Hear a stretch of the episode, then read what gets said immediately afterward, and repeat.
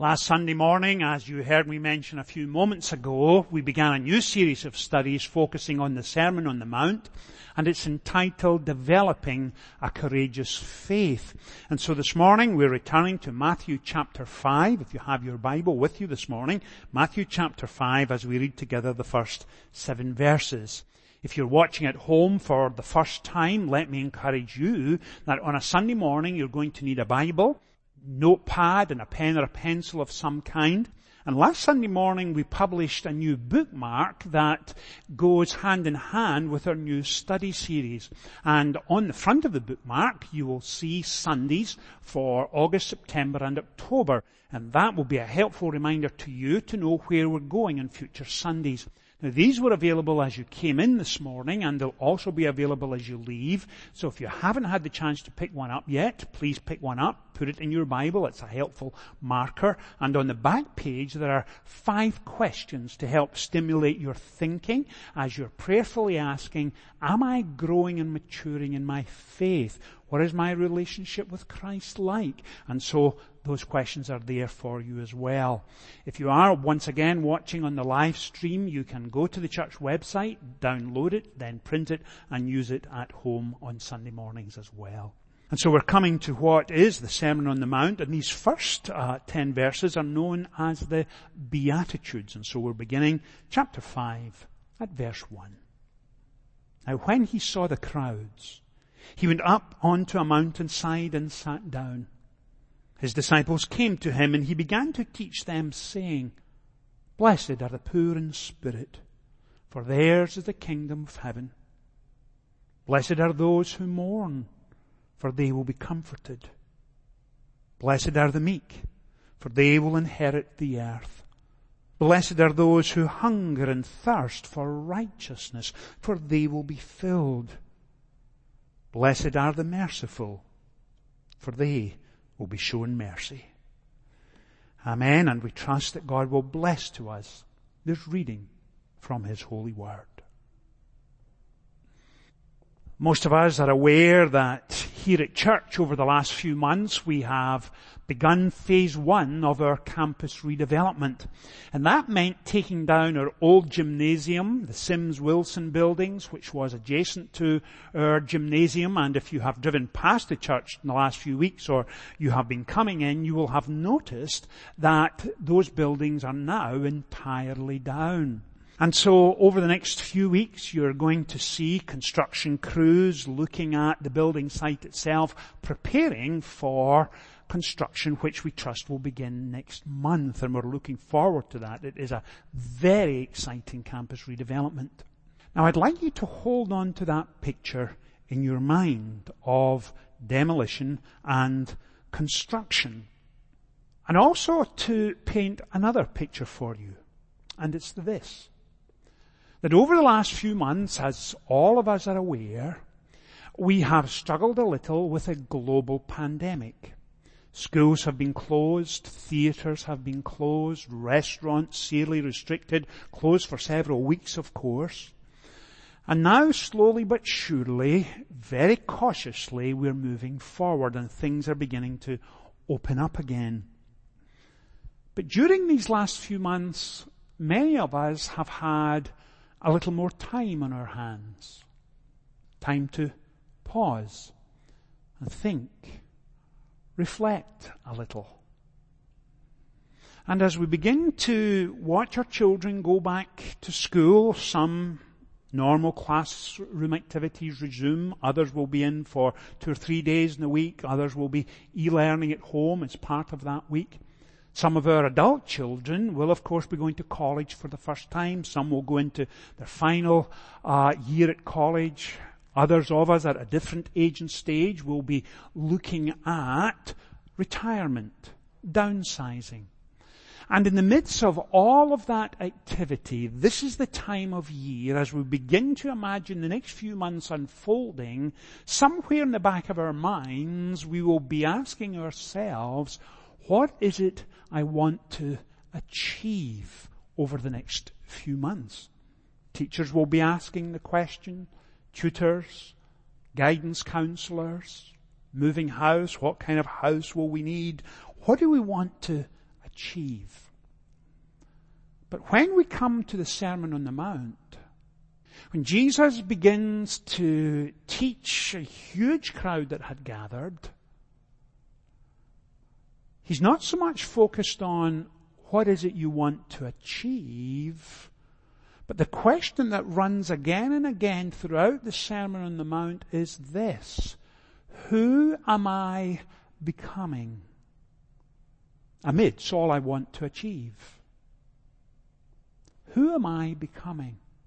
And that question will surface several times this morning as we get deeper and deeper into this passage. Whenever God begins to work in those deep recesses of the soul, often He begins by asking us questions. Often He gets our attention he begins to ask us to look closely at our relationship with Him. Is it where it needs to be? Are we living out our faith each day? Are we equipping ourselves in prayer and in the study of His Word as we seek to grow in our faith?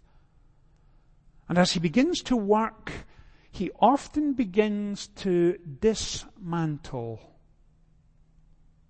he begins a process of demolition to take away old habits, thought processes that need to change, behavior patterns. He begins the demolition before he can build and begin the construction. And with all of that in mind this morning, let's come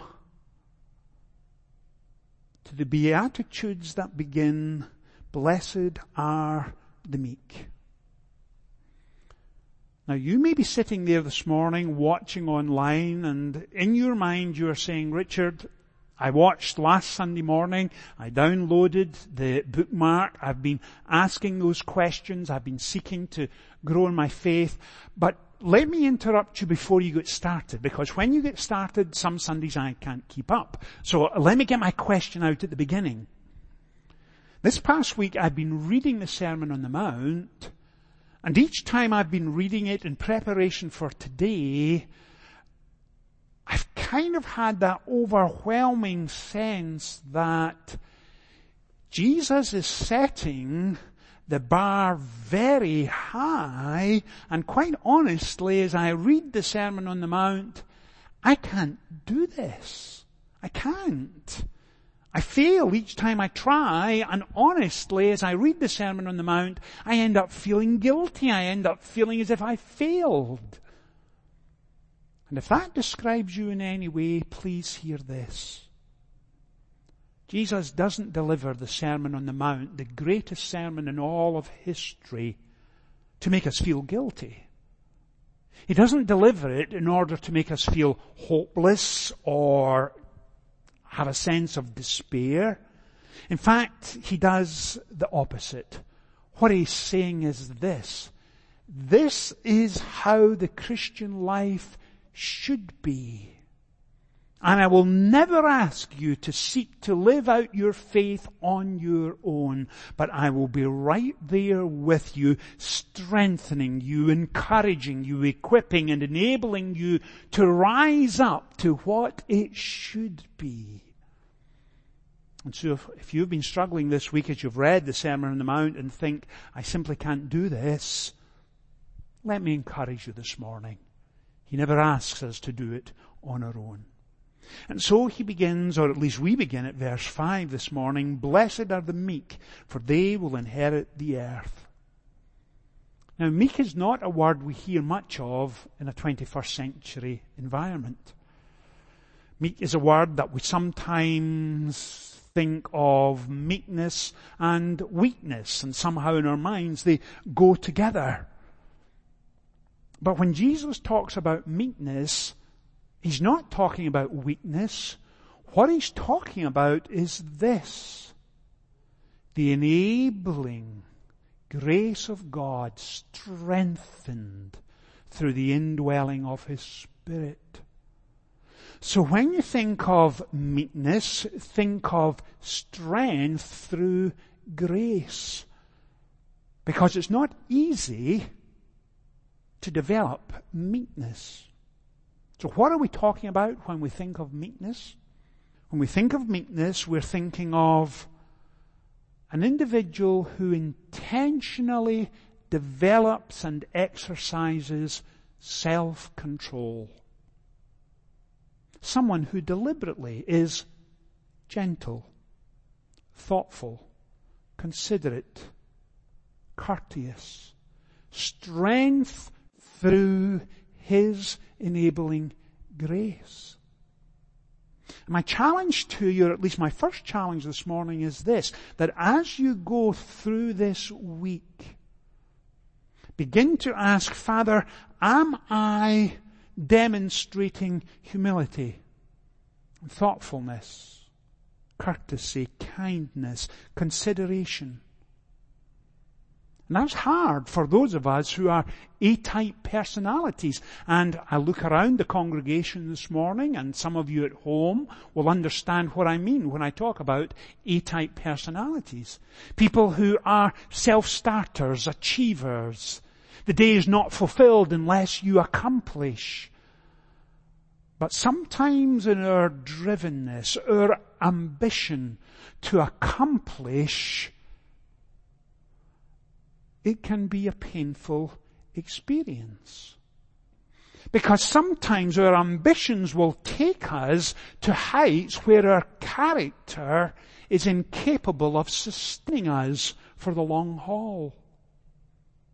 Now let me say that again. And if you are, and I'm talking to myself this morning, I know what it means to be a driven individual. I love to achieve. I love to accomplish, get things done. But I've also got to ask myself, will my natural desire for ambition and achievement take me to a place where my character cannot s- sustain who I am? And throughout the Sermon on the Mount, Jesus focuses on character. Because in the economy of God, who you are is always, always, always much more important than what you achieve. Always. And so, he takes them to meekness. Now let me take this a little deeper this morning over the summer when I was on vacation and study leave and a little bit of sabbatical rolled in there, I read multiple books and I wish I could remember the author where I jotted this down because I was fascinated by it and it was a genuine challenge to me. And he focused on meekness. The author then went on to say that in order for us to develop meekness and to be conscious of it in our lives, practicing a ruthless honesty with yourself will help. Asking those deep, personal, searching questions of our own behavior, our own thought process, our working environment, how we engage with our family, folks in our neighborhood. That is a hard thing to do. That's why this series is called Developing a Courageous Faith. It takes courage to prayerfully look at your heart and mind and soul and then to change in light of all that Christ is teaching you. One of the things the author mentioned was, do not make important decisions without others. Parents, grandparents, those of you who have a department you're responsible for in your working environment, wherever you spend most of your day. Be careful when in your mind you're having conversations with yourself, you are initiating all of the decisions and then carrying them out, and your work colleagues are left behind. Your family's left behind. You are forging forward, and no one's coming with you. Do not make important decisions without others. Secondly, has God called me to this? Or am I driven to succeed? Big difference. Ever found yourself in the situation where you are planning, praying, thinking, putting all of your dreams together, then ask God to bless what you want to do anyway? I would have to put my own hand up and say guilty as charged. Has God called me to this? Or am I driven to succeed? Number four, have I fully surrendered this desire to the Lord?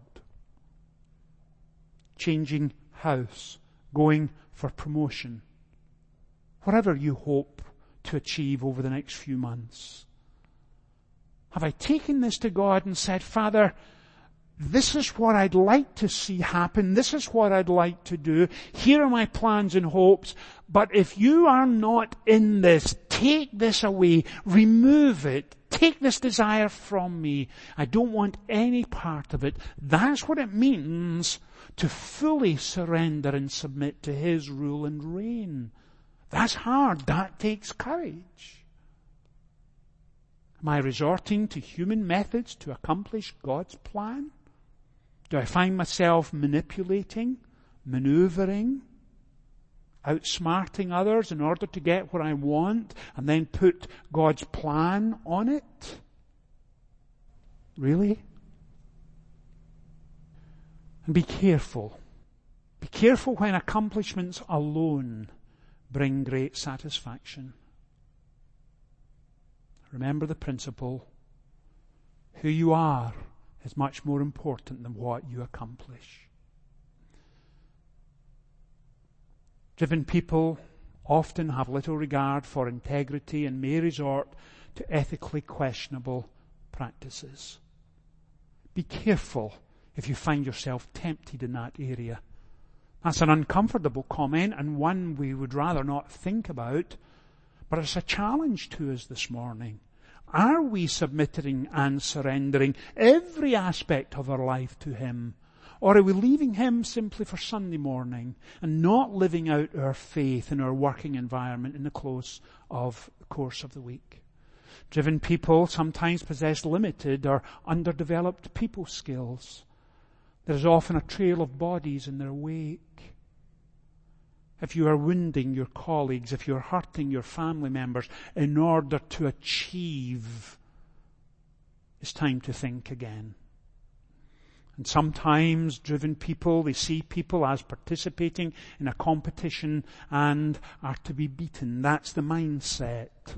Driven, running, a sense of accomplishment day after day. Be careful. And one of the warning signs is that often folks in that situation possess a volcanic anger. And whenever I find myself in pastoral counseling situations, teasing out what lies behind the desire to achieve and accomplish, there is often deep insecurity there, and it comes with an overwhelming anger. And finally, if you are abnormally busy, many of us are busy, and I understand that, but if you are abnormally busy, please be careful. And remember, blessed are the meek, for they shall inherit the earth. Who we are, much more important than what we do. Meekness is an integral part of Christian character. And having highlighted meekness, Jesus takes his listeners to a whole other level. And he moves into verse 6 and he says, Blessed are those who hunger and thirst for righteousness, for they will be filled. Sometimes if I find myself driving or I'm exercising in the evenings, I will put on a sermon to listen to to help pass the time. And over the years, I found that to be of great blessing as I'm listening to others, learning from them, growing in my faith, hopefully maturing in my relationship with Christ. And that's a great source of spiritual teaching. But what I also know is this, that in the Sermon on the Mount, as I mentioned earlier, the greatest sermon in all of history, the more I engage with it, the deeper I take it, the more intentional I am about applying it to my life, what I discover is this, that I begin to fall more and more and more in the love with the person who first delivered it. I don't do that with any other sermon, any other workshop, any other book. But I do it with Christ. Because as you grow and mature and develop in your faith, your love for Him grows and matures and develops. And that's a wonderful sign. And as your love for Him develops, you find yourself in the situation of being challenged to ask yourself, am I hungering? Am I thirsting for righteousness? Sometimes people will say to me when we come to this passage of scripture, Richard, doesn't scripture teach that the righteous shall live by faith in Romans chapter 1 or thereabouts? Isn't that a famous verse? And of course they're right. The righteous shall live by faith. So how can we possibly hunger and thirst for something we have already? Well, the gospel works like this.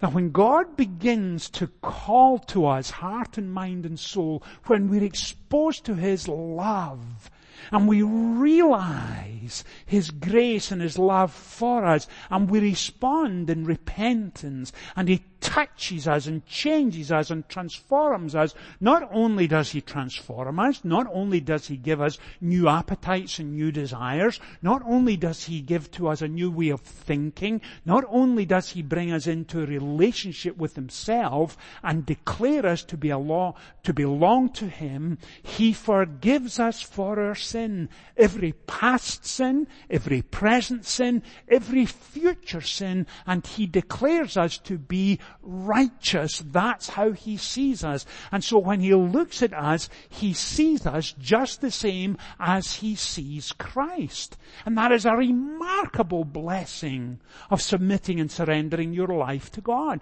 That's how it looks to God. And we are therefore considered righteous. But here in the Sermon on the Mount, Jesus is not describing our status before God. He's describing our character. And he's asking, is there a hunger and a thirst for righteousness? Last Monday I had an incredibly busy day. I went through the morning without pausing for breakfast. I rushed right through lunch, had back-to-back meetings most of the day, and at the end of the day when I sat in my car in the parking lot of the church, just around 5, 5.30 heading home, I suddenly realized how hungry I actually was.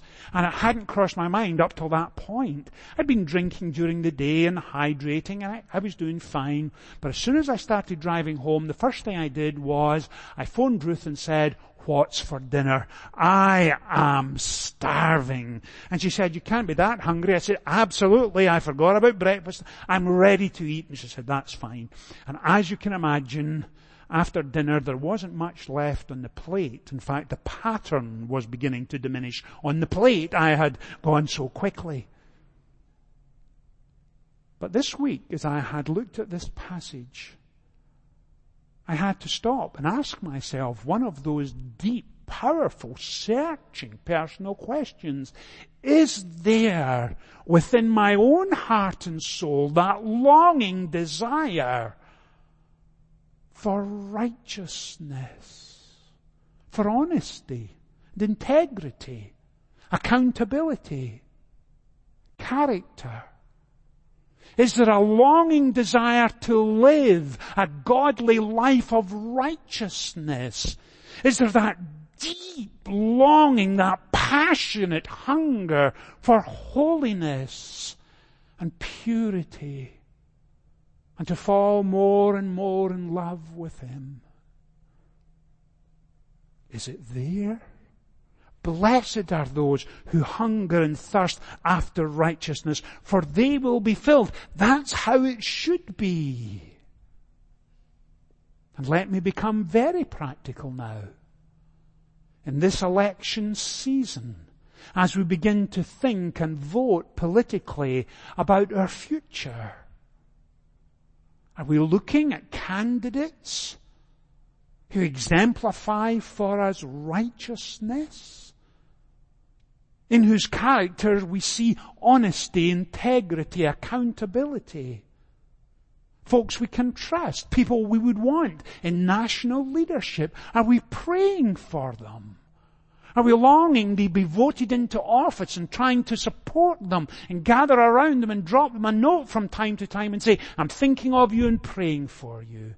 Men and women for whom character matters. Men and women who want to live righteous lives. Do we long for that not only in our personal lives, but in our families, our neighborhoods, our society, our nation? Here is the Word of God speaking into our lives. Is that what we long for? Righteousness. These are tough issues to deal with. That's why it's called developing a courageous faith. It takes us to a whole new level. And then finally, blessed are the merciful. Tuesday morning when I arrived for work, of course I parked next to the construction area. As I was walking in the back door, there's a chain link fence there. And two or three of the construction crew were there, hard hats, shovels. One of them had a metal detector. I assume they're looking for uh, underground electrical cables or water pipes, and I could see them talking and pointing and clearly discussing something. And as I got close to the fence, I noticed them and kind of nodded, and then I indicated for them to come over. And they kind of looked at each other. They have no idea who I was. I had a briefcase. I assumed they thought I was someone important, but boy, did they get that wrong. But they saw me and I kind of indicated and they came over and we stood with a fence between us. And I said to them, when the gymnasium went up late in the winter of 71 into the spring of 72 and when the Sims Wilson building went up, around that time, one of our pastors and two of our elders went missing. And you know me well enough to know where this is going, but they don't know me. I had no idea. And I said, now, if you should stumble across human remains, just, just, just, please, don't make a big thing out of it. Just ignore it. The statute of limitations has probably expired. No one's missing them these days. And we're Presbyterian. We don't like ever to create a fuss. Just let it go. It's not a big deal. And of course I could see them looking at each other and then the smiles came and they started to laugh and I imagine them thinking, this Irish guy's quite funny actually, but they didn't say that, but that's what I imagine. But my point in all of this silliness is this that over the next couple of weeks they will spend what seems to be for us an inordinate amount of time making sure that the foundation on which they are about to build is as solid as it needs to be. And God begins to work in our lives at this level. He is making sure that our foundation is solid, so in His eternal purposes and plans, He will take us to places where our character can sustain us. Where He will get alongside us, where we will be blessed because we are living out what it means to be humble and thoughtful and meek and considerate where each day we will seek to live lives of righteousness and character and honesty and maturity. A passionate desire for holiness. And in the midst of all of that, mercy is foundational as well. And mercy quite simply is when we see a need, we step up we seek to answer someone else's hurt and pain. We seek to bring wholeness and cleansing. And we do so on a holistic level, caring not just for the heart, but for the whole person. And when we find ourselves there, then we are beginning to live in the light of the reality of God's Word because blessed are those who are meek for they will inherit the earth. Blessed are those who hunger and thirst for righteousness for they will be filled. Blessed are the merciful for they will be shown mercy. And each of us knows what it means to receive mercy and grace and love at the hands of God. This week, take some time, pause, reflect, ask, who am I becoming? Not so much, what will I achieve? Let's pray together. Father, thank you for this passage of scripture this morning. Thank you that we hear you speaking into our lives. Help us this week to come back again and again to these blessed beatitudes and enable us please by your grace to apply them to our lives that we might live empowered and enabled by your strength through your grace given to us. Father, bless us this week. Bless our children as they go back to school. Bless our adult children as they go to college. Folks as they take on new jobs, face new challenges. Be at the very center of their lives and hold them close. For we ask these things in Jesus' name. Amen.